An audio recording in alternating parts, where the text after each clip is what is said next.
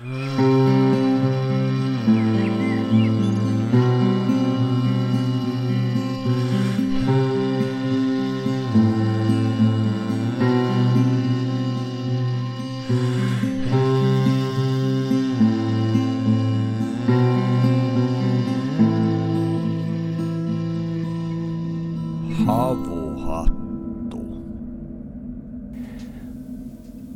myös tämän jakson teille tarjoaa Kääpä Mushrooms, äh, seuraavan sukupolven metsäpalveluyritys.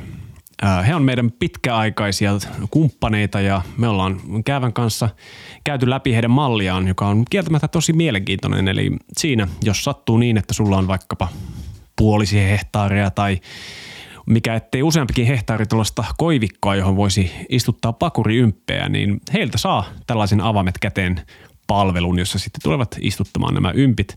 Tai sitten voit tilata itse ympeää ja istuttaa pakurikääpään. Muutama vuodenhan siinä menee, että se valmistuu, mutta sen jälkeen Kääpä Mushroom ostaa takulla kaiken, mitä viljelet. Mikäli taas olet kiinnostuneempi valmiista sienitinktuuratuotteista, niin niitä voit ostaa suoraan Kääpä Mushroomsilta tai sitten hyvin varusteluista luotaistuotekaupoista.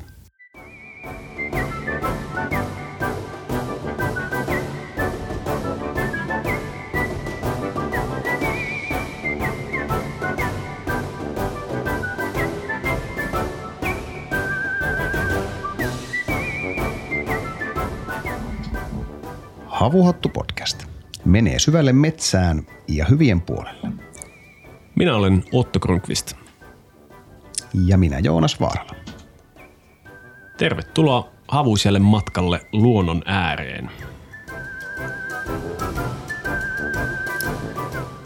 Meillä on ollut monenlaista vierasta täällä Havuhatun studiossa viimeisen viiden vuoden aikana. On ollut maantieteilijää, tutkijaa, biologia, aktivistia – professoreita, jos, jos jonkunlaista, mutta tämä on ensimmäinen kerta, kun meillä studiossa on täällä Valtias. Tervetuloa Havuhotus studioon Valtteri Lindholm, Varustelekan perustaja, omistaja ja Valtias. Kiitos.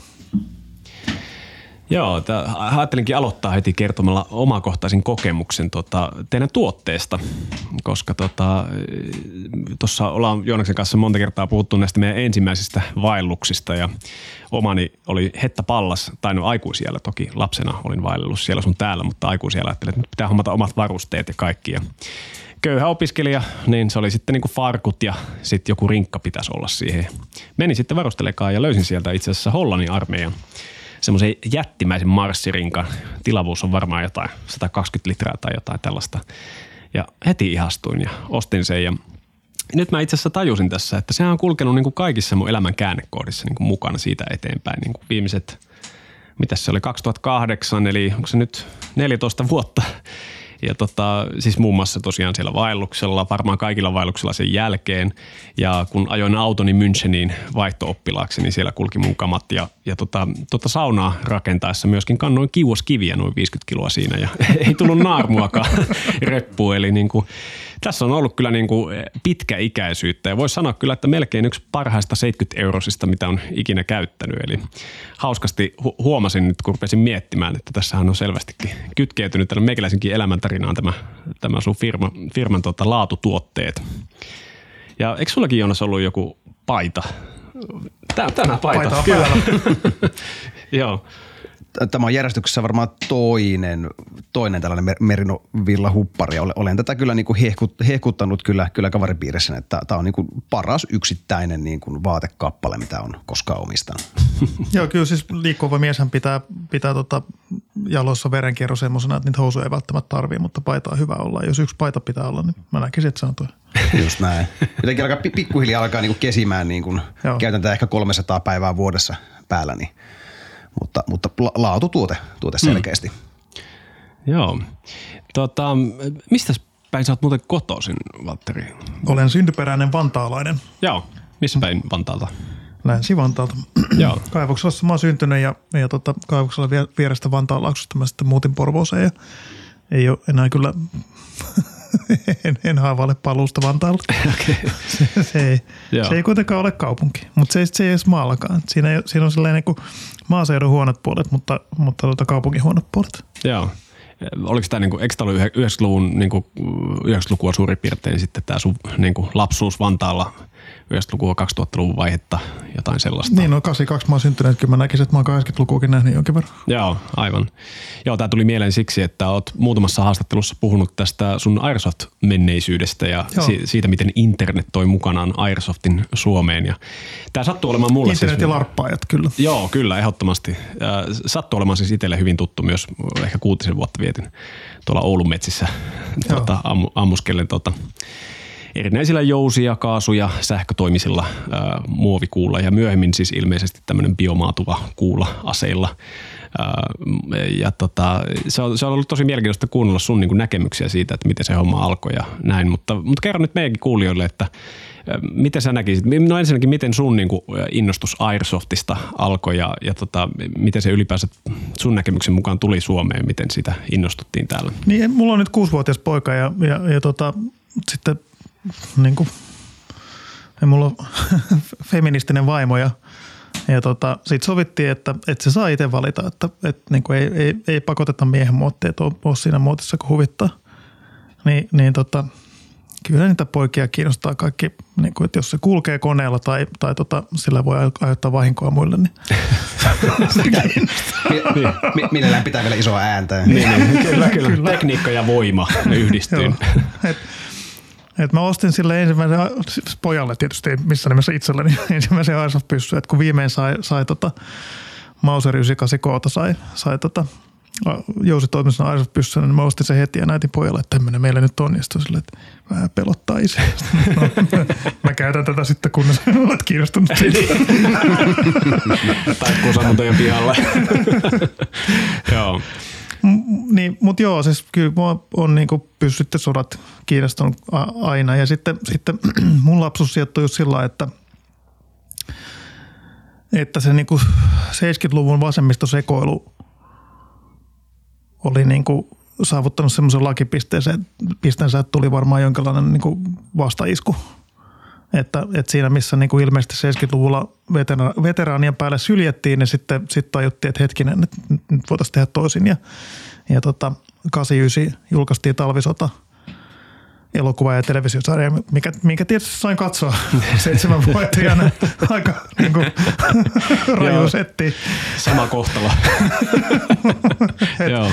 Sitten tosiaan aikalla luokalla niin, niin tota, piirtelin paljon niin kuin verisiä, verisiä tota, sotakuvia. On jännä niin kuin miettiä sitä, että, että nythän niin kuin nuo ukrainalaiset piirtää, lapset piirtää tosi niin kuin verisiä hmm, juttuja. Hmm. Niin, niin eipä niitä, että joo, että ne piirtää nyt sitä sen takia, mitä ne on kokenut, mutta niin kuin me piirrettiin niitä sen takia, että, että sitten Suomessa oli niin kuin, viimein osattiin niin kuin arvostaa sitä itsenäisyyttä. Ja sitten toisaalta ehkä se niin kuin mun, varsinkin kun menin kouluun, niin sitten Neuvostoliitto oli, oli kyllä niin kuin vetämässä viimeisiä henkiä ja Suomessa alettiin, alettiin tota, ole uskali ihan pieni, niin, niin ehkä siinä niin myös sitten sallittiin enemmän sitä, niin kuin, että sotahan on kaikkialla. Se on niin kuin, me, me, meidän kaikki, suur, suurimman osan ihmiskunnan kansalliset tarinat liittyy sotaan. Hmm. Ja, ja tästä, tästä sitten niin kuin feminismi ottaa paljon, että miksi, että miksi se voi liittyä johonkin positiiviseen – mutta semmoisia me ihmiset nyt vaan ollaan, että, että meidän kansallinen tarina on se, että me ei sittenkään tuhouduttu. Ja se on ihan ymmärrettävä kansallinen tarina toisaalta. Vähän semmoinen ehkä PTSD, että ihmetellään vielä, että hitsi, että miten ihmeessä tässä näin pääsi käymään. Että kaikki onkin ihan hyvin. Niin. Ei oikein mennä uskoakaan. Kyllä, mutta se on niin, siis se, se, se, se niinku – se on vittu suurin eksistentiaalinen kriisi. niin. että, että vielä jos niinku sato menee, niin sä voit miettiä, että pystyisikö mä niinku järvestä saamaan kalaa tai jotain. Mm. Mutta jos sut tapetaan, niin ei siitä niinku enää nousta. Ja sitten jos sä sen, siitä selviät, niin, niin tota, se, se jää mieleen. Ja mm. sitten siitä rakennetaan tarinoita ja, ja, ja sitten sit toisaalta me ollaan semmoinen laumaeläin, mikä, mikä tekee niinku heimo-yhdistämistä, niin, niin niin niin kuin eksistentiaalinen kriisi yhdistää heimoa, että katsotaan mitä Ukrainassa menee, niin, niin kuin ikinä eivät ole olleet niin yhtenäisiä kuin mitä nyt siellä mm-hmm. on sen mm-hmm. takia, että he ovat kansakuntana uhkana. Tästä sitten takaisin suoraan ajasta. Mutta siis to, tosi tärkeä pointti ja itse asiassa tosi mielenkiintoisella tavalla sä otat, otitkin esiin just tuon, että, että se, että miten, miten veteraanien niin kuin arvostus näkyy myös siinä, että alettiin juttelemaan ja kyselee veteraanit, millaista se oli. Vielä kun niin oli hengissä. Niin, että siellä oli ja, niin kuin, tosi niin kuin hyvin järjessä 6-70 että sieltä tuli niin kuin dokumentteja radiossa niin kuin enemmän ja enemmän. Eli niin kuin ihmiset aika lailla niin kuin alettiin kyllästään sillä niin kuin sota niin kuin kuvilla ja muuten. Mulla oli siis tämä sama niitä verisiä tankkisotia siellä piirrettiin papereille ja muuta tällaista just talvisota ja tuntematon sotilas katsottuna ja tietenkin kaikki nämä amerikkalaiset siihen yhdisti myös se, että 80-luvulla oli tämmöinen amerikkalainen macho kulttuuri, niin kuin tämmöiset macho-sotaleffat, Rambot ja niin kuin Predatorit ja kaikki tällaiset, jotka sitten niin kuin edelleen vahvisti sitä, että siinä oli semmoinen, mä, mä tunnuin 90-luvulla havaitsevan niin tämmöinen militarismi vähän niin kuin uudelleen niin kuin renesanssi. Joo, ne ainakin, ainakin siis Suomessa tosiaan, että, mm. että niin kuin me oltiin kansakuntana ihan ok sen suhteen ja mä muistan kirjoittaneeni puolustuspuheen Airsoftista vanhemmille, koska, koska oli... Niin sille oli tarvetta. Sille oli ihan oikeasti kysyntää. Että et oli niin kuin teinipoikia, jotka ei saanut edes omilla rahoilla ostaa sitä pyssyä. Ja sitten mä olin niin kuin, että jumalauta, et, koska et nyt, nyt niin kuin, silleen, nythän se olisi vielä, vielä hieno juttu, mutta kyllähän silloinkin oltiin ruutuajasta erittäin huolissaan.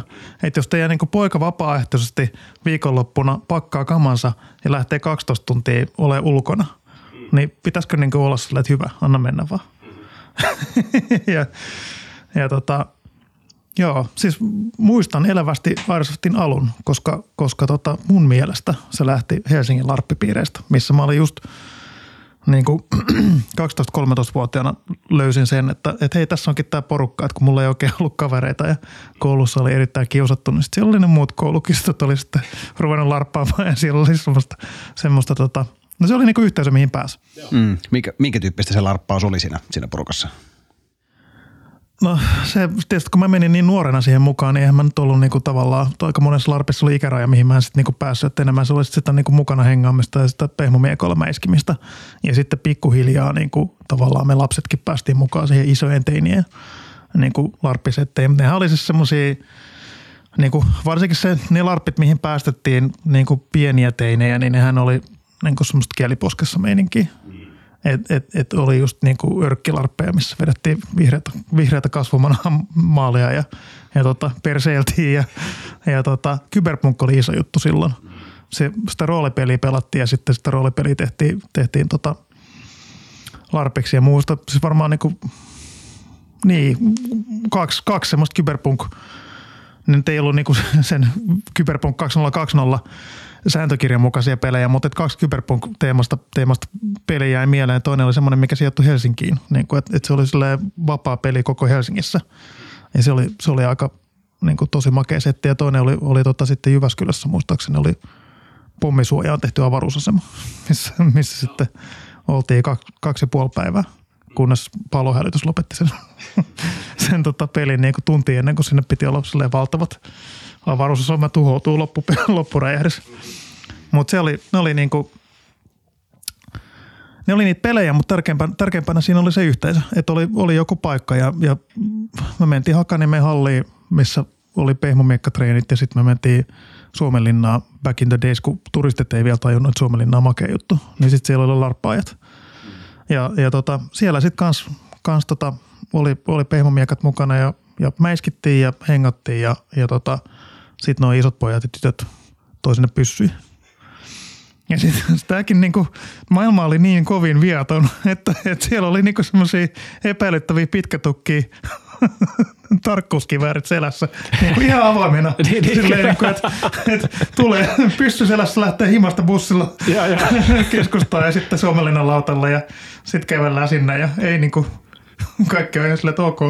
Me jouduttiin menemään kyllä vähän enemmän syrjää, että tuo urjat olette Helsingissä tota tehnyt. Mutta se oli se, mitä se niinku lähti. Että et, et jossain vaiheessa niinku poliisi oli silleen, niinku, että voitteko hankkia aselaukut, please. Niin.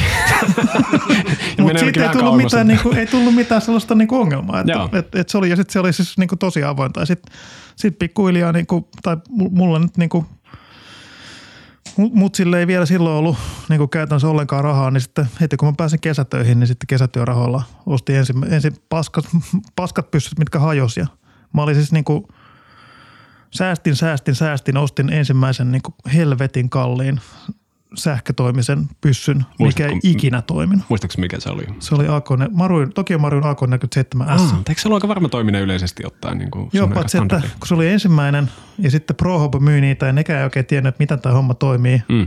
Ja sitten ne niin kuin myi, mä olin ne, vissiin 14 silloin, ne myi mulle, mulle tota, sitten niin kuin akun, mihin ne myi rikkinäisen laturin.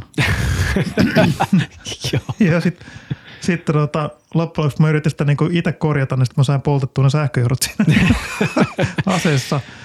Kyllä se sitten se toimi siis joku, joku seitsemän vuoden kuluttua se rakennettiin kokonaan uudestaan ja yksi kaveri teki siitä AKM ja teki niinku käsin puusta uudet, Joo. uudet osat siihen ja siitä tuli aika hieno, mutta, mutta se oli siis niin kuin, että se oli mun silleen kallein ostos siihen mennessä ja se ei ikinä lähtenyt toimimaan. Joo. Se oli silleen. Voin kuvitella turhautumisen. Niin kuin mutta se on mun, siis se on silleen, mä oon sitten elämä elänyt. Mm. Että tota, mä aina ostan niin kuin ensimmäistä joukossa, joukossa jotain paskaa, mikä sitten niin kuin ei saatana mulla toimi ikinä. Tässä on pieni faktakorneri tähän väliin niitä henkilöitä varten, jotka eivät tiedä, mitä Airsoft tarkoittaa. Niin, niin, tuota, niin mennään siis metsään oikein aseiden näköisellä pyssyllä ampumaan toisiaan. Mm, ja, ja luotien sijasta sieltä tulee sellaisia pieniä muovikuulia, jotka, jotka sitten sattuvat enemmän tai vähemmän, mutta eivät ole letaaleja.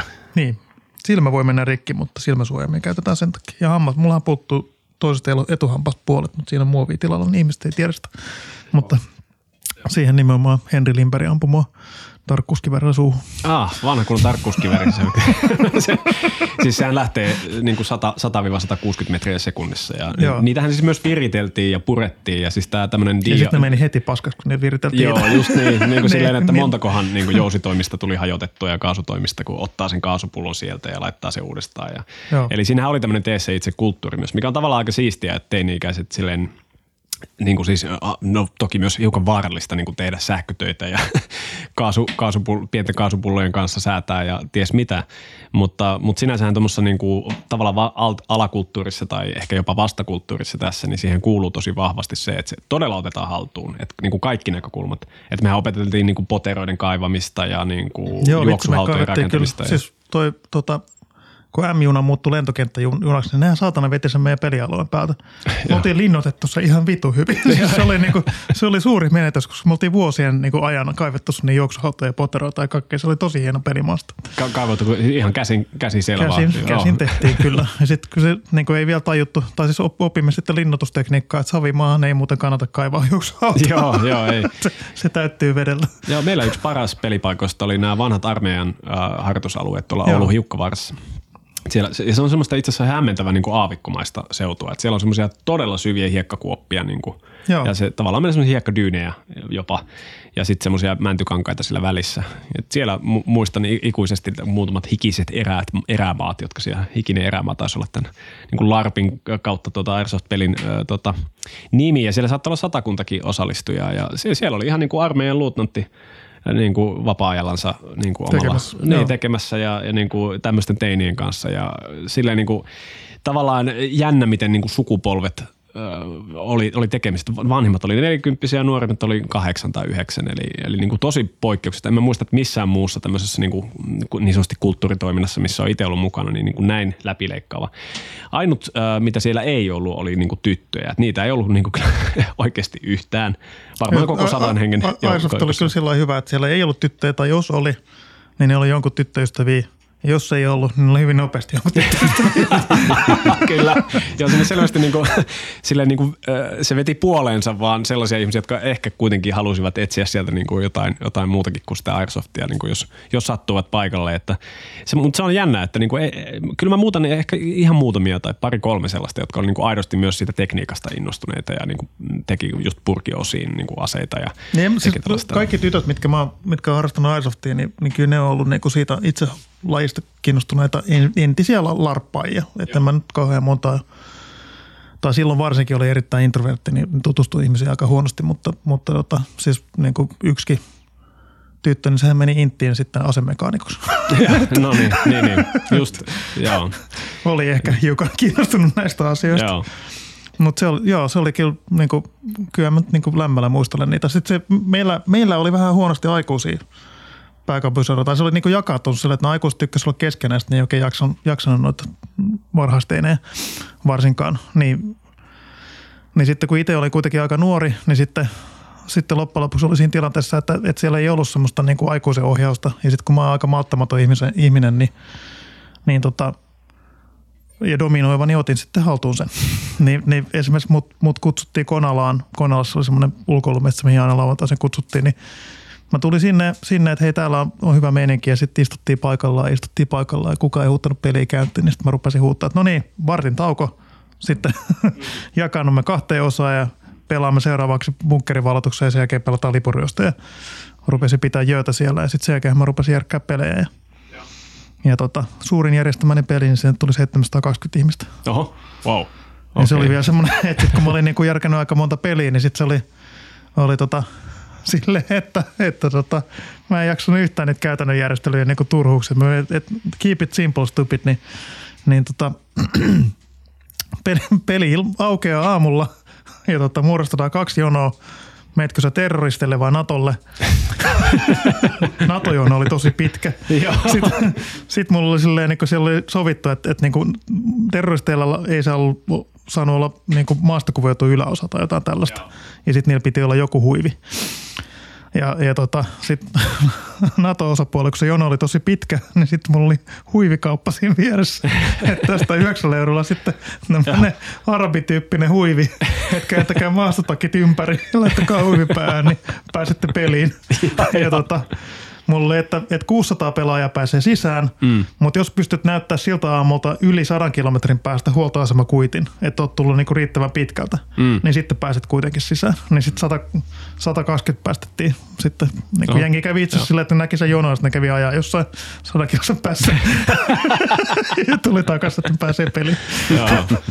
Mutta tämä siis oli sellaista aikaa, kun varustelekaan ensi, ensiaskeleet oli otettu ja sä oli Joo. alkanut myymään näitä tuota, vanhaa armeijan ylijäämäkamaa.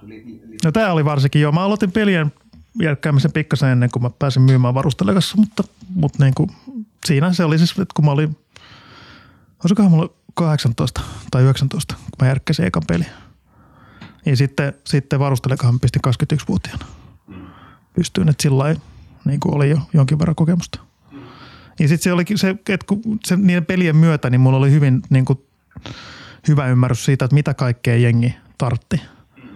Ja, ja sitten oli helppo lähteä, lähteä tarjoamaan nimenomaan sitä, että varustelekahan lähti nousuun nimenomaan siksi, että, että ainakin täällä pääkaupunkiseudulla niin kukaan aikuinen ei niin kuin oikein ymmärtänyt Airsoftia. Että se oli semmoinen teinien juttu ja vanhimmat oli just niin kuin 18-vuotiaita tai parikymppisiä. Niin sitten siinä oli, oli, oli niin kuin helvetin hyvä sauma lähteä myymään nimenomaan niille, kun, kun tarjontaa ei, tai niin kuin tarjontaa oli sinänsä, että Suomessa oli parikymmentä tota, armeijan ylijäämäkauppaa, mutta ne oli kaikki keski-ikäisten pitämiä. Ja ei oikein niin kuin, että tulee yhtäkkiä, yhtäkkiä niin kuin – rupeaa tulee teineen pyytää tetsareita, mitä niin kuin muuten ei ikinä myyty, niin sit, sitten ne oli ihan ihmeessä, että mitä helvettiä. Ja ne jotenkin ei, niin kuin, että se asiakaspalvelu on sinne niin puuttuu, että no minkälaisia siitä tarvitte, että järjestetään. Koska sitä tarjontaa oli ihan vitusti, että kylmä sota oli päättynyt vasta vähän aikaa sitten ja niin kuin Euroopan varastot oli ihan vitupullolla kaikkea taisteluvarustetta. Niin, niin – se ei maksanut yhtään mitään. Ruotsin armeijan tetsari, tetsari maksoi 75 senttiä tukussa. Joo, Joo siis mä, mä, muistan tämän ajan, koska mun isä oli töissä tuota Virossa ja me käytiin Mustamäen torilla ja haettiin siellä kaiken maailman pimeän näkölaitteita ja niin tetsaria ja kaikenlaista.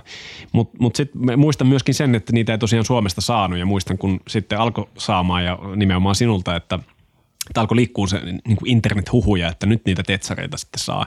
Koska olihan se itse asiassa tosi epäkäytännöllistä, koska siis sulla on se sun rynkky siellä ja sulla on useampi lipas siihen, niin mihin sä ne lippaat niin kuin niin, laitat? Taskuun näin. vai mihin ne heiluu taskussa? Ja ei mitään semmoista niin kuin särmää, mihin sä saat ja sitten vielä vaan luukku kiinni, vaan, vaan aina tämmöisiä niin kuin viritelmiä. Mä usein kerron, kerron varustelijakaan alusta, että, että oli nuori opiskelija – 2000-luvun alussa ja mulla oli sama ongelma kuin monella muulla opiskelijalla 2000-luvulla, että kun pitää rynnäkkikiväärillä ampua kaikki ihmiset huoneesta, niin mihin sä laitat taskut opiskelijabudjetilla? ja, ja kun tässä ei ollut tarjontaa, niin, niin sitten järjestin tarjontaa. Joo. Tosiaan nämä Airsoft-pelihän tosiaan tapahtuu usein siis eh, niin kuin metsässä. Toki niin kuin meidän tapauksessa oltiin onnekkaita, että Oulun Toppilassa oli niitä Alvar Aallon suunnittelemia vanhoja tehtaita, jotka oli yhdestä mun tyyliin vaan ovet auki, että sinne vaan niin kuin pelailemaan, että päästiin myös tämmöistä niin, kuin, niin sanottua close quarter combat taistelua harjoittaa. Mutta useimmiten... Me oltiin, me oltiin niin helvetin kateellisia täällä etelässä, kun etelässä ei niin kuin mitään jätetty tyhjäksi. Joo, et jos joo. joku niin kuin firma lähti, niin se tuli toinen tilalle tai sitten se vedettiin niin kuin sillä, rakentti jotain uutta, kun maa, maa on niin kallista.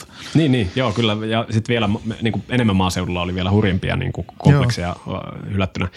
Mutta, mutta tosiaan siis itse ainakin niin kuin koin, että mun, mun luontosuhteen niin kuin paljolti sen juuret on siinä, että on vetänyt sinne niin kuin keskelle niin kuin jotain aivan tosi kauas 10 kilometriä niin kuin lähimmästä asutuksesta ja niin kuin viettämään tosiaan päivän tai joskus oltiin yötäkin niin kuin pari päivää siellä. Että, niin kuin, miten sä oot kokenut, että miten tämä on niin kuin vaikuttanut siihen, että miten sä liikut vaikka metsässä, millaista varustetta sä laitat päälle, kun sä lähdet metsään tai niin kuin, Kyllä, oliko ihan, täällä Ihan sama niin juttu, joo. Siis mm. että sinänsä mulla on, niin kuin, tai kun ei mua, mua ei viety telttailemaan. Mökille mentiin, mä opin mökillä niin kuin perusasiata niin kuin tulen sytyttämiseen ja tämmöisen, mutta kyllä nyt katoalla nukuttiin siellä aina ja, ja niin kuin lakanoissa. Mutta et, et, et, Aisoftin myötä niin oppi, oppi nimenomaan sen, että, että miten yövytään metsässä. Ja tota, just semmoisia peruserätaitoja. Sitten mikä tärkeintä, niin siellä oppi, oppi sen, että kun sä oot koko päivän metsässä niin, ja, ja urheilet, niin, niin mitä se, mikä merkitys sillä vaatetuksella oli? Että et, et oppi sen, että kun sä rupeaa satamaan – niin sitten tulee kylmä. Ja kun on talvi, niin sitten tulee kylmä. Ja sitten sit hyvin niin kuin varhaisessa, tai siis mä oon ollut todella fanaattinen nimenomaan tuosta alusvaatetuksesta. Ja, ja, ja niin kuin olen sitä mieltä, että minä olen tuonut Merinovillan tota, Suomeen. Mm-hmm. Ja just toi Merinovilla huppari, niin, niin eihän vittu kellään ollut silloin, kun me tehtiin toi huppari. Niin se oli, se oli mun, mä halusin itselleni tommosen hupparin. Niitä ei saa, siis niin kuin vastaavaa mm. vaan ei ollut olemassa. Joo. Niin, niin Kukaan ei tajunnut, että, että sä voit tehdä villasta hupparin. Mm. Niin, miksi ei? Nimittäin puuvillainen huppari on paska. Tai siis mm. se on kiva, kun sä oot sisällä, mutta et, et sitten kun sä menet ulos, niin, niin kun se kastuu, niin sitten se on märkä ja sulla on kylmä. Mm. Ja on, onpa aika jännä huppari, kun se on kylmä. Niin, kyllä, kyllä. ja, ja, ja. Ja siis tuohon on, on paljolti sitä niin kuin semmoista eh, tavallaan niin kuin tämmöistä jos on streetwise, niin on niin kuin metsäwise, että tietää tosiaan tällaiset, että jotkut, mitä tapahtuu jollekin materiaalille, vaikka se kast, niin kuin kastuu, et, et esimerkiksi kun itse ostin, sit, silloin oli näitä tota, Miltek vai mikä se oli, niin kuin myymälöitä, missä myytiin näitä Suomen armeija. Ihan sitä uusinta mallia silloin, niin, niin tota, ostin itselleni silloin teini-ikäisenä tämmöisen niin kuin maastopuvun ja sitten talvi, talvipuvun. Niin siinä kyllä huomasi sen eron sitten niihin niin kuin halpa hallin versioihin, mitä oli käyttänyt aikaisemmin, että, että kun siinä on tietty niin kuin pinnote ja, ja näin, että vaikka satokin vettä, niin ei ollut niin kuin läpimärkä heti. Eli, eli kyllähän niin se on aika, aika huikeaa tietoutta silleen partion ohella ehkä itse niin omassa tapauksessa, mutta varmaan nykyäänkin silleen, että jos on, on tämmöisiä niin kuin jotain, mitä tehdään metsässä, niin sehän on tämmöistä niin kuin partio tai sitten joku tämmöinen larppaus tai muu, missä se on niin kuin vähän välttämätöntä, että se paikka on siellä metsässä. Ja kun tuossa aikaisemmin mainitsit siitä, että siellä mentiin Suomenlinnan lauttaan kiväret selässä ja näin, niin, niin kyllähän se heti niin kuin aiheutti vähän ongelmia, jos, jos tota, oltiin niin kuin lähellä asutusta. Et muistan yhden semmoisen tapauksen, että siinä menee niin kuin semmoinen tota, puolimoottoritie Oulun keskustaan ja sitten tota, yksi tämmöinen tota, mustassa pitkässä takissa ää, niin kuin ryömi semmoinen tota Benellin haulikko kädessä, muovikulahaulikko kädessä siellä ojassa, niin, niin ohi menevät autot oli sitten aika niin kuin – aika niin kuin huolestuneita tästä ja, ja soittivat poliisit. Mut, ja tätä siis tapahtui monta kertaa. Mutta sitten kun poliisit tuli paikalle ja ne näki niin kuin sen ydinpoppo, to, toki siellä oli niitä muutamia niin kuin kavereita aina, mutta näki sen ydinpoppoa ja että miten oli varustautunut ja laittanut ja sitten ne selit, meillä on tämmöinen pelisuunnitelma tässä, että tässä on tämmöinen, me tehdään tämmöistä. Niin sitten se niin kuin kommunikaatio oli ihan erilaista, koska ne poliisit oli sitä, ne on tämmöistä, niin kuin, että nämä tietää mitä tehdään metsässä ja näin, että, että ne, kun päästi sitä akuutista uhasta, että se ei ole oikea haulikko niin, sillä kaverilla, niin, niin itse asiassa sitä ymmärrystä löytyi tosi paljon, että se oli oikeastaan aika hämmästyttävää lopulta, että ne vanhemmat oli melkeinpä ainoat, jotka oli silleen niin kuin oikeasti tosi huolissaan. Joo, ei, siis ikinä ei ole ollut semmoista – että olisi poliisit tullut keskeyttää se homman. Ja siis niin kuin just Helsingissä niin jouduttiin olemaan paikoissa, missä meni koirakusettajia. Mm. Sitten me ollaan aina vaan peli seis. peli jatkuu. Heti kun ensimmäinen näkee, että siellä tulee. Niin.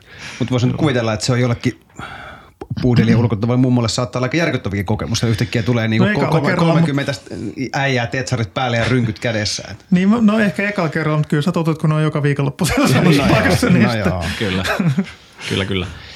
Mutta eh, sä aloitit silloin niin kuin yrittäjänä, sä oot kertonut jossain ohjelmassa, muistan, että tuota, kerroit, että sä, sä otit vähän lainaa kaverilta ja, ja sitten niin ostit sun ensimmäisen erän. Oli, oliko se niin, että sä lähit vaan niin kuin pakulla hakemaan jostain vai miten tämä niin kuin... No eikä erä piti, mulla ei ollut, tai se oli niin pieni erä, siis että mulla oli tuhat euroa alkupääoma tosiaan, niin, niin siitä meni 800 euroa tuotteeseen ja 200 euroa meni rahtiin.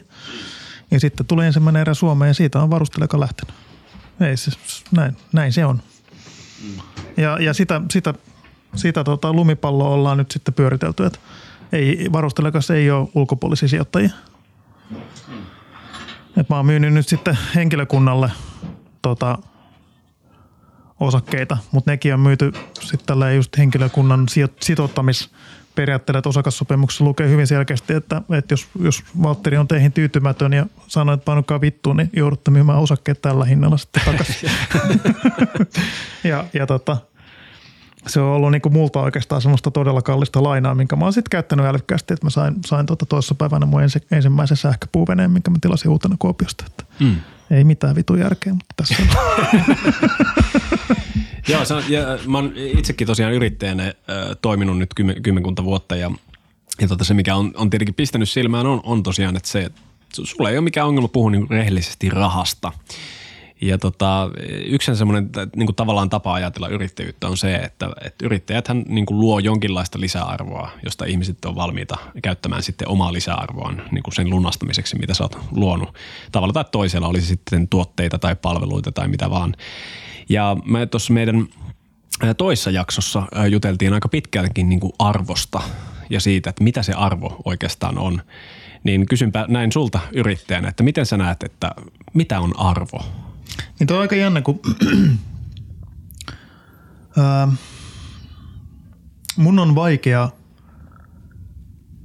vaikea niin kuin, tai mä joudun lunastamaan itse oman arvoni koko ajan uudestaan ja uudestaan. Et, et, mä en niin kuin voi olla sellainen, niin kuin, että et, et mulla on nyt niin kuin nämä saavutukset, palvokaa mua. Mm. Ja, ja sen takia mun on vaikea ollut ottaa vastaan myös, myös niin kuin tunnustusta siitä, että et, et, et kun mä sain sen vuoden nuori yrittäjä palkinnon, niin mun kiitospuhelu, että kiitos. Mitä vittua siinä et enempää sanomaan. niin. niin sitten sit, sit tuli kutsu linnanjuhliin ja se oli vaan niin kuin, että nauratti miten niin kuin, ihmiset oli siellä niin vitun tärkeinä. niin. Ja sitten ne oli vaan tosi paskat bileet oikeasti. mä, oon kuullut, mä oon kuullut tätä, että niin kuin mä oikeasti on niin hyvät bileet, että kuka sinne oikeasti haluaisi mennä. niin, niin, niin, siis että bileet koostuu siitä, että sä jonotat kuusi tuntia. Joo. ja sit, sit, Ahdasta ja kuumaa. Ja. Niin, jos mm. osaat tanssia, niin pääset tanssiin. Kyllä sitten kunhan oot päässyt jonottamaan. Ja, mm. ja tota, siellä on ruokaa, mutta niihinkin pitää niinku jonottaa. Sitten sä et ole ihan varma, että onko tämä nyt niinku jonotainen ruokaa vai ihan vaan se, että on niin paljon ihmisiä, että ne ei mahu olemaan muuta kuin sille hirveän rykelmässä. niin, joo, se joo. En, en, suosittele. Tai siis, että et, et varmaan jos olisi niinku voinut olla silleen, niinku, että no niin, mä oon linnanjuhlissa, mä oon tosi tärkeä ihminen. Mm. Mulla on nyt arvo, kun, kun mä oon niin. saanut tämmöistä niinku ulkoista vahvistusta, niin sitten se olisi tuntunut hyvältä, mutta kun mä en pysty siihen, niin, niin sitten, sitten tota, se ei tuntunut hyvältä, vaan, vaan sitten niinku päinvastoin oli silleen, niinku, että en mä oikein niinku halua täällä olla omaa häntä, häntään nostamassa. Ja mä en ole ikinä jotenkin niinku ajatellut, että mä yrittäjänä jotenkin niinku toisin arvoa yhteiskuntaa. Mä oon niinku miettinyt okay. sitä sillä tavalla. Mä oon miettinyt, että mä teen sitä, mitä mä teen. Joo. Ja, ja that's it. Ja, ja niin kuin – on kiva maksaa veroja, mutta en mä ole silleen, niin että mä oon vitu hyvä ihminen, kun mä maksan veroja. Mä oon vasta mieltä, että tämä on hyvä yhteiskuntajärjestelmä, missä maksetaan veroja ja sitten, sitten niin kuin yhteiskuntana saamme aikaan asioita, mitä yksityisillä järjestelyillä emme saisi aikaan. Esimerkiksi yhteiskuntarauhan, mikä niin kuin, että ei niin kuin, Suomessa ei ole sitä ongelmaa, että, että meillä niin kuin, minkä tahansa tempusattoissa köyhät lähtee niin kuin ryöstöretkelle kaupunkiin – mutta, mutta sitten on noita muita maita, missä jengillä on niin paha olla ja niillä on niin, niin kuin, he eivät koe olevansa osa yhteiskuntaa, että, että, että sitten kun tulee joku niin kuin juttu, niin, niin sitten ei muuta kuin kauppojen ovet rikki ja, ja tota, mm. mennään varastaa irtokarkit laareista. Niin siis, äh, joo, ehkä sinänsä tuolla arvolla tarkoitin niin kuin myöskin, ei välttämättä niin kuin niinkään rahallista arvoa, tai siis voihan se olla sitäkin, se riippuu niin, aivan siitä, siis joo, kukaan. Kyllä, kyllä niin kuin, tavallaan mulla on seurattu, että sähän työllistät niin monta ihmistä ja mm. bla bla bla bla bla bla bla, mutta mm. et, et, no, niin kuin, joo, Mikäs tässä? Työllistän, koska, koska mä tarviin niitä ihmisiä. joo, joo. niin. Et kyllä mä kolme vuotta yritin tehdä itsestä ja se oli vitu tyhmä. joo, joo. Mä, yksi yrittäjä tuttu, jonka kanssa mä juttelin, ihan niin kuin tietenkin jos puhuu vaan niin kuin rahallisesta arvosta, niin, niin tota, hän sanoi sitä, että – et, et tietenkin hän, niin kuin, hän, hän niin kuin tunnustaa sen arvon, että työllistää monta ihmistä ja pystyy niin kuin sitä kautta osallistumaan ja maksaa verot ja näin. Mutta sitten sauna-illassa hän rehellisesti myönsi, että, mutta että kyllä se nyt niin kuin oikeasti niin kuin itselle semmoinen aika iso merkkipaalu oli se, että kun viimein monen vuoden jälkeen pystyi maksaa jotain yli kolmen tonnin palkkaa viimein.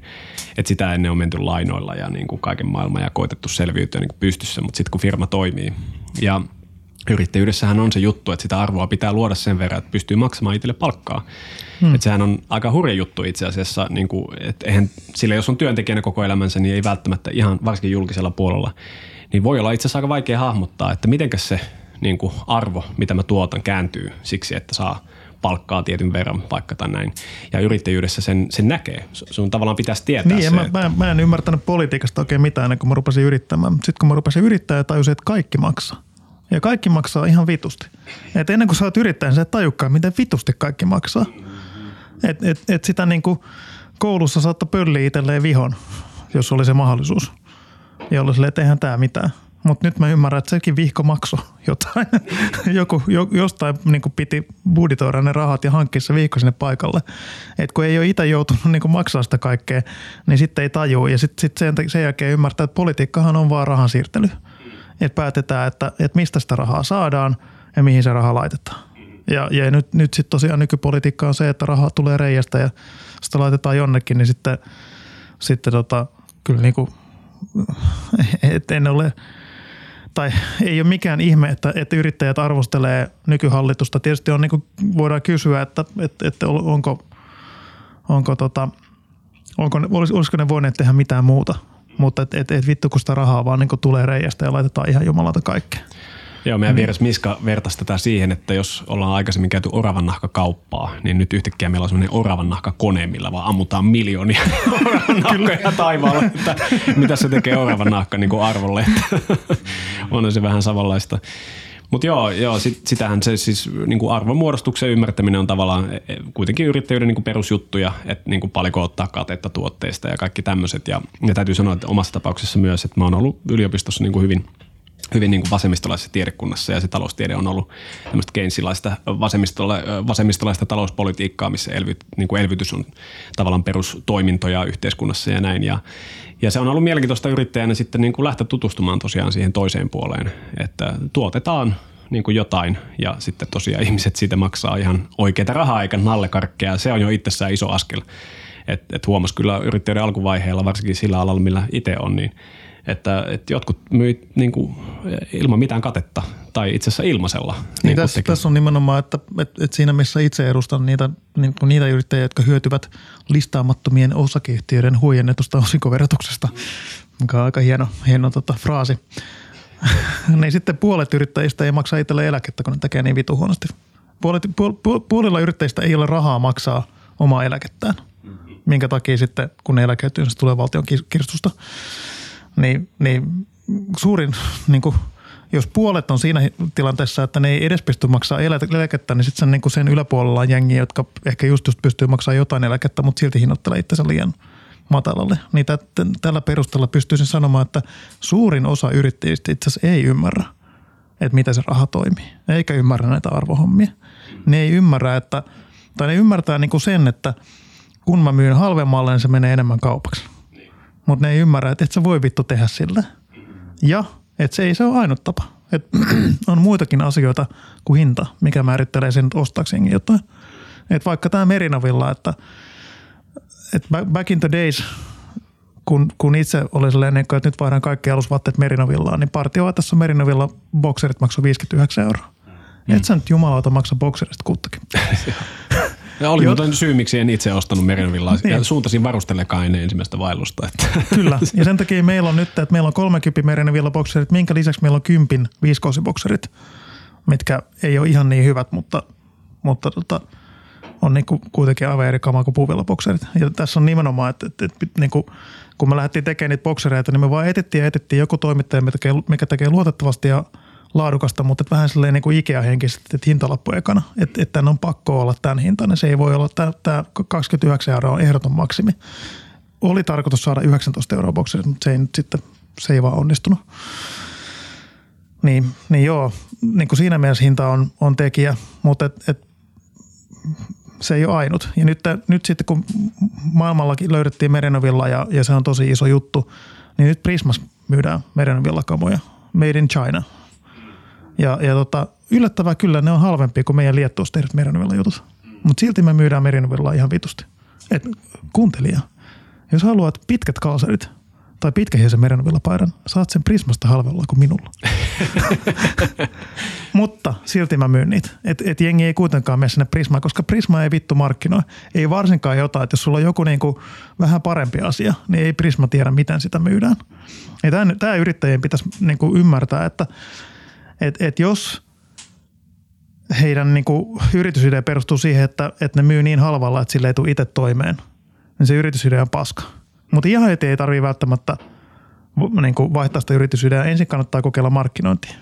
Jos markkinoinninkaan jälkeen ei, ja, ja niin palvelun parantamiseen, koko, niin kuin, että teet siitä sen verran paljon paremmaa, että ihmiset on valmiit maksaa siitä enemmän.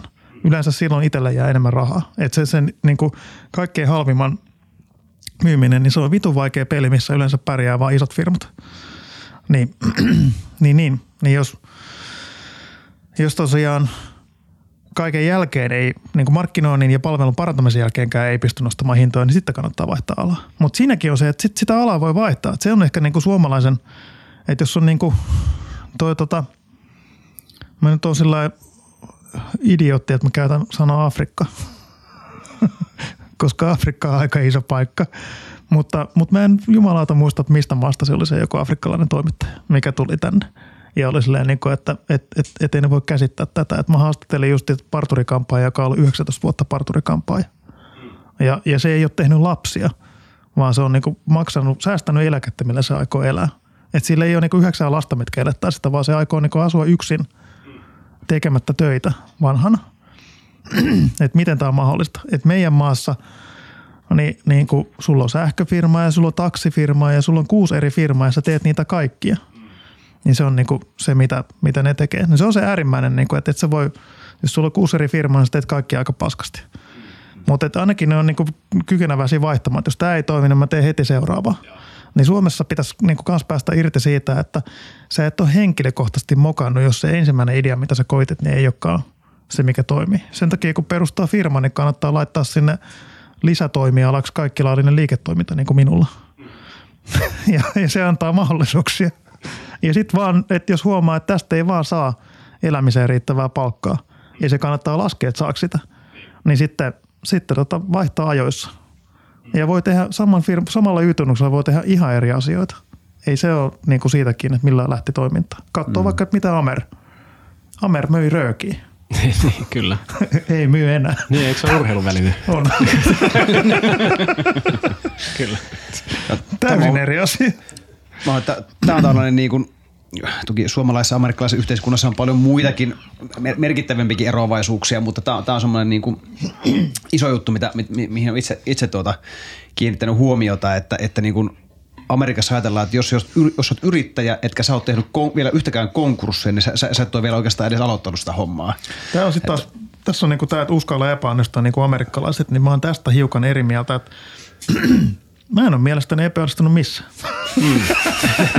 mä en ole tehnyt vielä yhtään konkurssia, silti mä näkisin, että mä oon aika hyvä yrittäjä. Niin.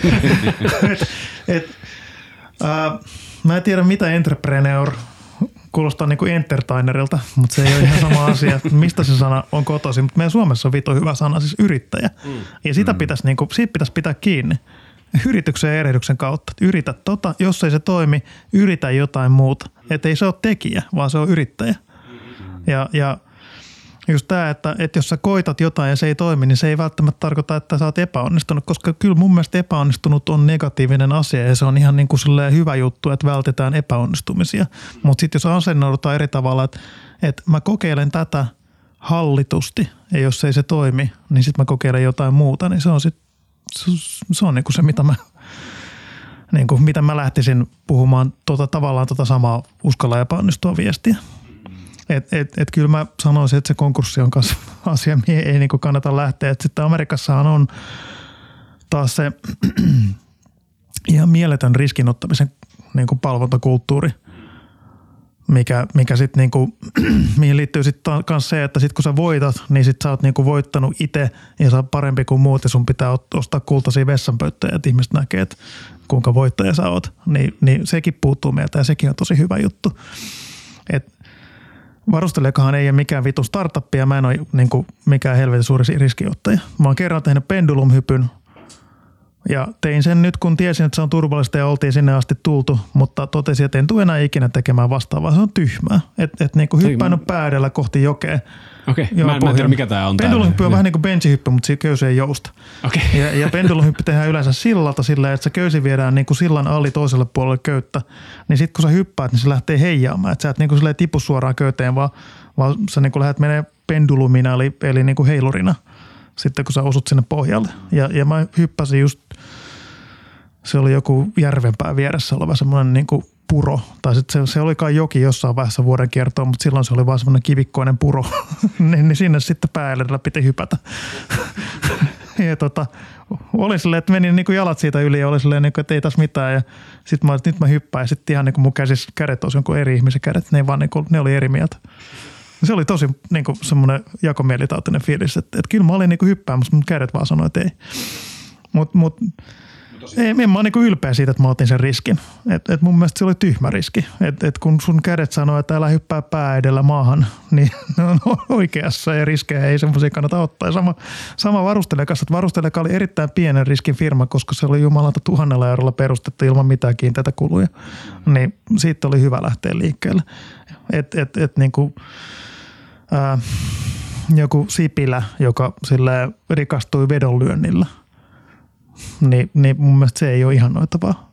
Vielä vähemmän ihanoitavaa, että se rikastui vedonlyönnillä valtion rahoilla myymällä niin kuin entisen valtion firman, että mun mielestä valtion olisi pitänyt rikastua sillä kyseisellä vedonlyönnillä, että, että siinä mennään nyt sitten vähän pitkälle siitä, että mitä keskustapolitiikka tarkoittaa, mutta, mutta siis niin kuin tämä, että et, et niin kuin vittu, että sä olit makea, kun sä arvasit jonkun osakkeen arvon nousemisen ja laitoit sun kaikki fyrkat siihen kiinni, niin mun mielestä se ei ole niin kuin mikään saavutus ハハハハ。Riskiässäkin on toki sitten niinku eroja, että sitten on olemassa niinku riskejä, jotka, jotka tota, näyttää niinku oike, oikeasti niinku suurilta ja, ja niinku vakavilta. Niin kuin tuossa sun tapauksessa hyppäät niinku sillalta, niin totta kai siinä on niinku, sun keho sanoo, että sun, sä, sä, olet välittömässä kuolemanvaarassa, mutta tässä sunkin tapauksessa varmaan siellä oli kuitenkin ammattilaisia, jotka oli laittanut niin ne joo, kyllä se oli. Ve, ve, vehkeet sinne ja ne, ne on sellaisia, sellaisia tota, itse on paljon kiipeilyä ja on tottunut luottamaan niihin, niihin vehkeisiin, että jos on joku, joka tietää, niin se riski on itse asiassa niinku huomattavasti suuremmassa riskissä oli, oli kun ajoit siihen paikkaan autolla luultavasti,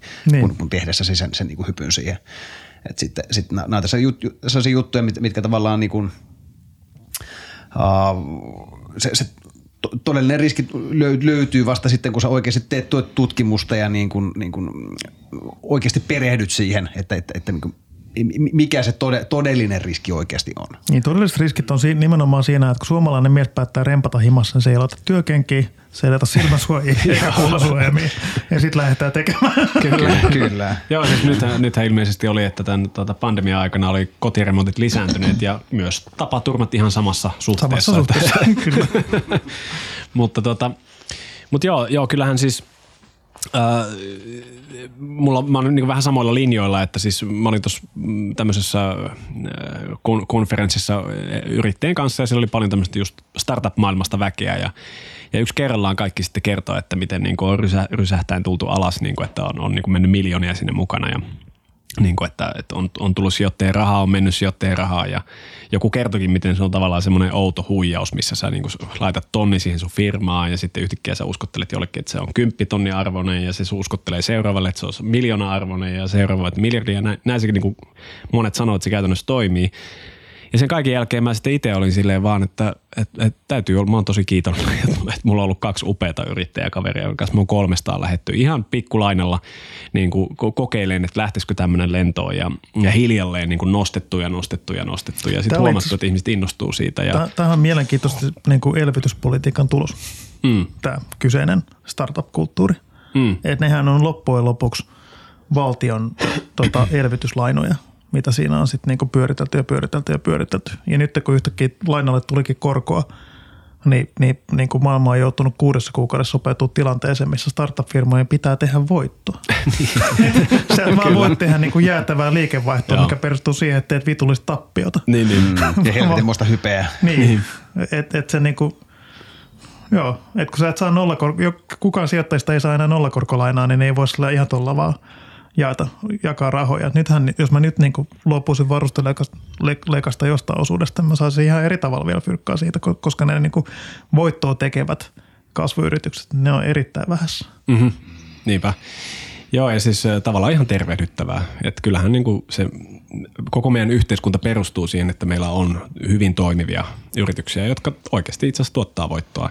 Ei mm. kai muuta saataisiin täällä, niin kuin, ei tulisi verotuloa. PK-yritykset maksaa valtavasti veroja ja sitä kautta ylläpidetään myöskin tätä Se kyllä semmoinen niin pyramidin huijaushan toimii, kun et, et tosiaan niin väärässä päässä pyramidia. että, että kyllä me voitaisiin Suomessa niin kuin edelleen ylläpitää sitä startup-kulttuuria ja myydään mm. vaan ulkomaalaisille, että ei nyt niin itse osteta niitä startuppeja. Joo, se, se on sitten sitä valtion tekemää uhkapeliä. Mutta joo, ähm, tietenkin tässä nämä teemat, niin kuin, mitä ollaan puhuttu aika paljon niin tuosta Airsoftista ja sit yrittäjyydestä tässä, niin, niin yksi ehkä mikä semmoinen kaiku tavallaan, mikä sillä taustalla on, on, on kuitenkin liittyy ehkä vapauteen tavalla tai toisella. Ainakin monet yrittäjät ja itse koen myöskin näin, että oikeastaan vaikka yrittäjyys on mulle ihan ainut tie, koska arvostan vapautta valtavasti ja sitä, että – No tietenkin ihan käytännön tasolla, että töissä saa päättää, että niin kuin, mitenkä asioita te- tekee ja niin kuin missä järjestyksessä enemmän tai vähemmän ja näin.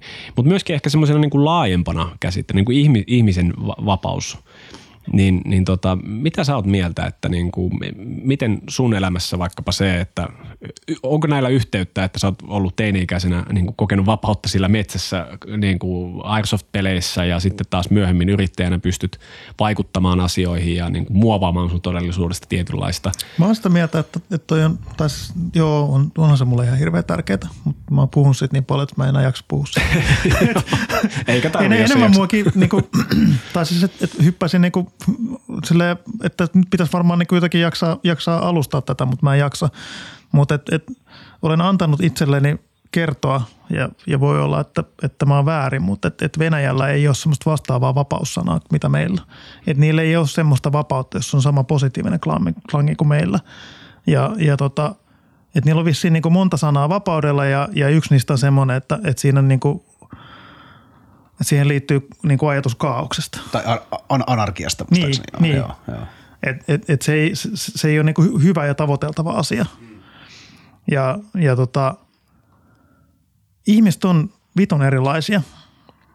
Ja, ja suuri osa ihmisistä on sellaisia, että, että ne haluaa, että joku asettaa heille rutiinit ja rajat ja sitten ne pääsee noudattamaan niitä. Ja sitten on niin kuin minä – joka ei missään nimessä pysty asettumaan tämmöisiin rajoihin, mutta tälle neljäkymppisenä niin olen huomannut, että, että kyllä suurin osa ihmistä on niitä, jotka, jotka niin kuin, että, niin kuin parikymppisessä misantropiassa niin kutsuin heitä lampaiksi, mutta nyt, nyt, nyt tota, mutta just vaikka siis muoti ja popmusiikki, niin se on ihan sama, mitä sä tuuppaat sinne. Ne ostaa kuitenkin. Et, et, et, niin kuin, sille ei ole oikeastaan merkitystä, että mitä musiikkia radiot rupeaa soittaa. Että kunhan ne on niin so, suunniteltu riittävän simppeliksi tavalliselle ihmiselle, niin ne niin kuin sitä, että tämä on nyt vito hyvä, vaikka se on erilaista kuin se edellinen. Koska ne tykkää, että joku sanoo, että näitä amma menee. Ja, ja sama muotivaatteet, että vähän aikaa sitten tytöillä oli, oli tota niin matalat vyötäröt niiden housussa, että koko ajan näkyy pikkuhousut. Ja, ja tota, niin kuin normaalipainoisellakin muodostui vatsamakkarat, koska niin kuin, jos sä vatsa alle laitat niin kuin kiristävä vyötärön, niin sitten niin kuin, sit tulee vatsamakkarat vaikka Mikko, vittu mikä olisi. Ja itse niin kuin, tässä viimeiset 40 vuotta korkeavyötäröisiä housuja käyttäneenä on sellainen, mitä helvettiä. Ja nyt yhtäkkiä käytetäänkin korkeavyötäröisiä housuja. Niin, niin tota, ihan vaan siksi, että niin kuin nyt sanottiin, että nyt käytetään tällä ja kaikki haluaa pukeutua samalla tavalla kuin kaikki. Niin, niin Vapaus on yrittäjille erittäin tärkeä juttu, koska ne on ihmisiä, jotka tarvitsevat sitä vapautta. Mutta sen takia meillä on niin yrittäjät, sitten meillä on ne muut. et, et, yrittäjyys ei todellakaan sovi kaikille. Ja just vaikka toi niin kuin matalapalkka-alojen väkisin niin kuin yrittäjyyteen muokkaaminen on ihan perseestä. Et ei, ei, ei volttikuskit eikä siivoojat tai tämmöiset ole luonnostaan yrittäjiä – ellei kyse ole siitä, että ne on niin poikkeuksellisen lahjakkaita maahanmuuttajia, jotka ei vaan pääse hyödyntämään heidän lahjojaan. Mutta jos sun niin kyky on 20 vuotta sun elämässä hakea ruokaa paikasta toiseen, niin se ei tarkoita sitä, että sulla olisi niin kykyjä pyörittää sun omaa firmaa. Ja, ja tästä päästään esimerkiksi siihen, että Uber niin on siis niin kuin Uberin, Uberin kuskit on kattanut Uberin tappioita, kun ne ei ole osannut laskea autojen arvon alentumista – niin kuin niiden kilometrien mukaan se heidän oma hinnoitteluunsa ja sitten ne ei käytännössä ole saanut palkkaa. Että ne on periaatteessa jo saanut rahaliikennettä tilille, mutta sitten kun ne on myynyt niiden auton, ne on huomannut, että tästä ei saa enää yhtään mitään fyrkkaa, koska tässä on niin paljon kilsoja. Niin, niin tämä on niin kuin – Tämä on paskaa. Ja mä, mä niin kuin, että joo, Amiksessa on hyvä opettaa yrittäjyyttä, mutta ei se voi olla sillä, että meillä on siivouslinja Amiksessa ja sitten me valmistetaan heidät yrittäjiksi. Jos sä meet 16-vuotiaana opettelee siivoutta, niin sä et siivoamista, niin et sä niin kuin pysty laskemaan, että miten, miten katteet menee. Joo, no tästä mä oon osittain samaa mieltä, mutta ehkä myöskin hiukan eri mieltä. Sanotaanko, että mä uskon, että yksi semmoinen tekijä, millä on aika iso merkitys tässä on itse asiassa ihan vaan niin kuin stressi. Yleisesti ja stressin sieto, koska eihän meidän yhteiskunnassa siis, ja tästä on olemassa ihan niin kuin dataakin, mutta siis palautumisen määrä vähenee, koko ajan vähenee. Eli ihmiset paahtaa aamusta iltaa, olit sitten palkkatöissä tai yrittäjänä. Ja stressiongelma on se, että se aiheuttaa semmoisen putkinäyn, joka et sä pysty vaikkapa stressissä muistamaan yhtä aikaa, että nyt pitäisi tehdä tällä viikolla veroilmoitus ja sen lisäksi vastata näihin tarjouspyyntöihin ja sitten lisäksi niin kuin tehdä jotain kylmäsoittajia ja niin kuin lisää vielä kymmenen juttua. Eli, eli sen takia niin kuin tässä on vähän niin kuin kaikki yhtä lailla pulassa ja sinänsä melkeinpä ihan sama, mitä opetetaan koulussa. Jos lukiolaiset – on sellaisella, sellaisella stressitasolla, mitä nyt sanotaan, niin kuin vaikkapa tuolla mielenterveyspuolella niin kuin huudetaan sitä hätähuutoa, niin, niin ei niillä ole mahdollisuuksia oppia niitä taitoja samalla tavalla. Eli niin kuin, e, joo, mä oon samaa mieltä, että se yrittäjyyden tie ei missään nimessä niin kuin lähtökohtaisestikaan sovi kaikille, mutta mä oon myöskin sitä mieltä, että meidän pitäisi löytää joku keino, niin kuin, miten se nyt sanoisi, leppoistaa tätä meidän työelämää yleisesti, koska eihän se voi olla niin kuin luonteva tilanne. Mä esimerkiksi en tunne yhtään täyspäivästä tai joka tekee täyspäivästä päivää, joka ei sano, että töitä on liikaa. Tai niitä on oikeasti että silleen, että ei pysty palautumaan ja niin kuin, että on, yöunista pitää tinkiä ja näin. Että et onhan tämä niin kuin itsessään jo tosi kestämätön tilanne. Sinänsä siitä, että onko järkevää, että kuinka suuri osa esimerkiksi yhteiskunnasta on yrittäjä, niin kuin mainitsit aikaisemmin no, sen afrikkalaisen toimittajan, niin Monissa Afrikan maissahan se tilanne on just se, että on pakko olla yrittäjä, koska on pakko saada sitä leipää pöytään. Suomessa on paljon muita vaihtoehtoja. Mutta kyllä mä näkisin, että jos me onnistuttaisiin jotenkin ehkä myymään yrittäjyys tai yle, yleisesti ehkä työelämä myöskin nuorille niin, että, että kyllä me täällä tarjotaan niin mahdollisuuksia myöskin palautua.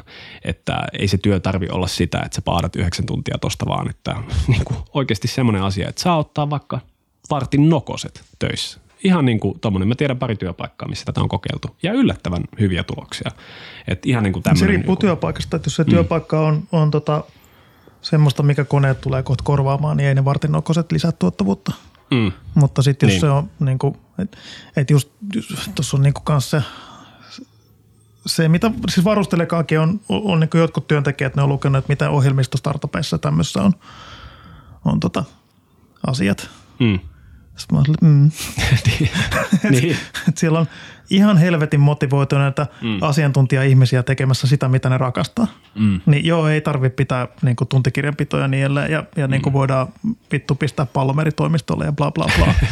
Mutta mut, mut, niin kuin, jos teidän tehtävä on saada nämä paketit, niin. niin kuin, tavarat pakettiin, niin se ei ole samanlaista. Mm. Ja, ja, tota, ja sitten sit kun se niin kuin, että et tämmöinen niin asiantuntijatyön myyminen projektiperusteisesti, niin siinä, siinä on niin kuin mahdollista matala hierarkia.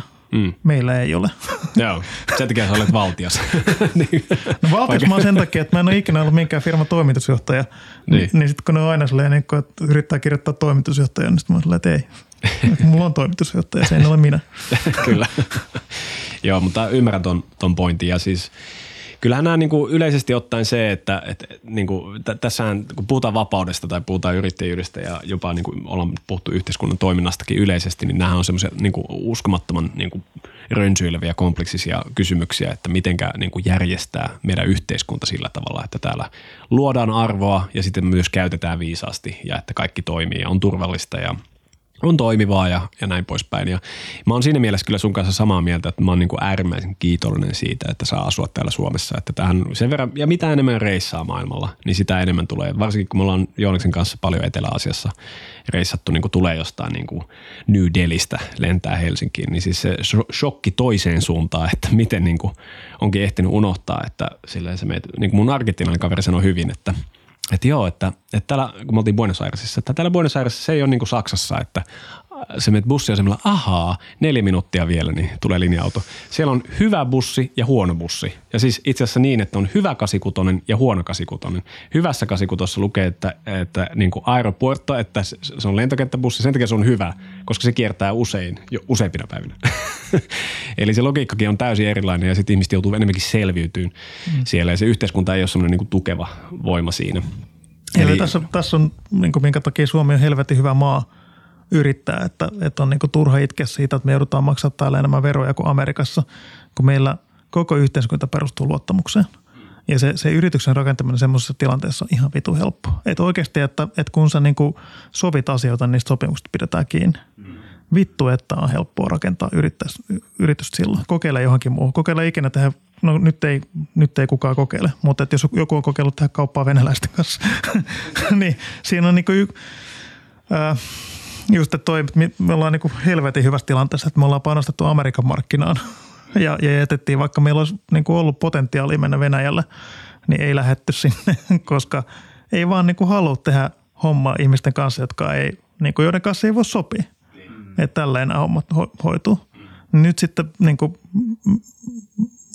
me saadaan dollareita, joiden arvo vaan kasvaa ja kasvaa ja kasvaa ja, ja tota, meillä ei ollut mitään sokkia tässä – tässä tota Euroopan sotatilan siirtämisessä. Niin, niin tota, Mutta se johtuu nimenomaan siitä, että mä oon, mä oon niinku ihminen, joka, joka haluaa, joka itse, niinku, että kun mä sanon jotain, niin kyllä mä, kyllä mä sitä tarkoitan ja mä haluan niinku samaa muuta. Ja jos joku ei sano, niin sitten mä en jaksa sitä ihmistä yhtään. Ja jos on bisneskumppani, niin varmaan, tai siis että Venäjän kaupoillahan niin kuin siellä oli isot riskit, mutta siellä oli isot mahdollisuudet saada paljon fyrkkaa. Ja jos sä jaksoit luovissa siinä vittumaisessa ympäristössä, minä en jaksanut. Ja, ja tota, tässä ollaan. Että ei ole niinku, mulla on, mun varallisuus on suuri, mutta mun tilillä ei ole niin paljon rahaa, koska en ole niinku tehnyt mitään megariskihommia. Että mun varallisuus on käytännössä kokonaan varustelekassa, mitä en siis realisoi, niin sen takia mä, niinku, mä en pääse käyttämään niitä rahoja. mutta mutta tota, tässä on turvallinen ja hyvä olla. Venäjän liittyen pitää vielä kysyä, että olisiko sillä puolella ollut kiinnostusta, että, että tota, tällaiselle tavaralle, mitä te myytte? No Venäjä on iso maa, missä on helvetisti metsä. Että mm. et, et vaikka siellä on tosi vähän rikkaita suhteessa siihen väestöön, niin että rikkaat on silti vitusti enää kuin mitä Suomen rikkaat on yhteensä. Ja, ja kaiken, kaikki länkkärikama kiinnostaa heitä ja, ja siinä, missä, missä, siinä mielessä, missä niin kuin kukaan tavallaan etninen venäläinen ei halua, että heidän poikansa menee armeijaan, niin silti niin kuin sotaisuus kiinnostaa heitä. Että kyllä ne on niin kuin armeijakamoja mielellään pitää päällä. Et, et, et, et, me niin kuin, meillä oli pieni salakuljetusbisnes, että me tuotiin niin kuin Venäjältä heidän kamaansa vähän kuriositeettina länsimarkkinoille. Ja sitten meillä olisi ollut mahdollisuus lähteä viemään sitä meidän tavaraa sitten Venäjälle, mutta mm. ei menty sinne. Niin, se oli oikea päätös selvästikin tässä. No, jälkiviisaana voi todeta, että helvetin hyvä päätös. Kyllä. Tota, Mutta mut mä ehkä haluaisin, haluaisin tota jatkaa tuolla löylyosion puolella vielä muutamaan teemaan, teemaan syvemmin. Mun mielestä me ollaan niin kuin hiljalleen tässä keskustelussa hyvin siirretty niin kuin tänne ehkä arvojen tasolle ja, ja siihen, niin kuin, että mitä, mitä, me niin kuin, mitä on nämä ensimmäiset periaatteet, millä me oikein niin kuin perustetaan tämä, tämä meidän, meidän tota elämä ja ää, työt ja, ja muut. Siitä, siitä olisi kyllä mukava jutella. Jutella lisää. Ja tuossa ennen nauhoituksia niin, niin tota, me hiukkasen viitattiin tämmöiseen niin kuin myöskin ehkä tämmöisiin, miten nyt sanoisi, pakanallisiin perinteisiin, vähintäänkin niin kuin traditio, traditionaalisiin kulttuureihin, erityisesti noihin baltteihin ja suomalaisten suhteisiin niihin. Ja siitä olisi kyllä tosi, tosi mielenkiintoista jatkaa vielä, vielä sitten tuolla toisessa osiossa. Mitäs Jonas, mitä sä haluaisit vielä, tai mistä sä haluaisit jutella Valtterin kanssa? No varustelekahan on tunnettu, tunnettu tuota, ei pelkästään vaan äh, laadukkaiden tuotteiden myymisestä, vaan, vaan myöskin tuota, tämä teidän markkinointi ja, ja tuotetekstien kirjoittaminen ja sellainen tota, äh, kieliposkella kirjoitettu äh, puolimusta huumori, mikä siinä, siinä kulkee ohella, niin on Puolimusta. no kieltämättä kyllä se on aika, aika, aika synkkää kyllä. Sysimusta. pa- paikoin jopa, jopa on ja, ja tuota, tähän on ottanut, ottanut kantaa tämä, mikä tämä on tämä Markkinoinnin, ma- ma- markkinoinnin eeppinen neuvosto. Joo. Eeppinen. Ja tästä, tästä, tästä asiasta haluaisin, haluaisin ehkä muutama sana myös vaihtaa. Neuvosto, jonka päätöksestä ei voi valittaa. Mutta jolla ei ole minkäänlaista oikeastaan niin kuin lainvoimaa. Niin, no siis sen verran voi, voisi poilata, että et, et, et sehän on kauppakamarin alainen neuvosto, että periaatteessa kauppakamarin pitäisi sitten tehdä samaa, mitä me, me teemme nyt Venäjällä, että, että kaikkien kauppakamarien kuuluviin firmojen pitäisi ruveta boikotoimaan varustelekaan, kunnes me muutumme pahat tapamme. Ei ole vielä näkynyt tällaista boikottialta. Ne kuitenkin on vaan tykkäämässä sitten Facebook-sivusta ja niistä postauksista. All right, mutta Uh, mutta joo, jatketaanpa näillä teemoilla tonne, tonne kohti löylyosiota. Me itse asiassa voitaisiin käydä, käydä vähän vilkaisemassa tuota meidän savusaunaa siellä, nimittäin löylyt sitten odottaa nauhoitusten jälkeen. Ja, ja tota, uh, tähän väliin meillä on yleensä ollut tapana laittaa tämmöinen skitti ja, ja tota, mä vähän mietin, että pitäisikö meidän laittaa tuo, tuo tota edellinen ä, valtian joulutervehdys jotenkin. Koin sen, koin sen erittäin tota, mielenkiintoiseksi, koska rehellisesti kerroit siinä, että millainen vuosi on ollut ja, ja voitaisiin itse asiassa aloittaa sitten siitä tuon löylyosion puolella. Ja, ja se on erittäin löylyyn liittyvä Mm, kyllä, myöskin, myöskin tästä syystä. ja, ha, harmillisesti tämä visuaalinen puoli jää, jää tästä kyllä, kyllä nyt pois. Joka, joo, se voidaan laittaa linkki, linkki sitten itse, itse klippiin. Ja, ja tota, ähm, jos sitten kuulijoita nyt sattuu kiinnostamaan kuunnella tämä jälkimmäinen osio, niin voi suunnata tuonne havuhattu.fi kautta liity ja sieltä sitten pientä maksua vastaan, niin saa tämän ja sitten myöskin nämä meidän kaikki monet kymmenet löylyosilliset jaksot kuultavakseen. Ja tota, kiitokset myös nyt vastikään on liittynytkin aika paljon väkeä, että kiitos teille kaikille ja tervetuloa teillekin, jotka sitä nyt harkitsette vielä, niin löylyjäseneksi. Mutta kiitos teille, jotka jäätte tälle pysäkille ja, ja tota, palataan osan teistä kanssa sitten toisella puolella.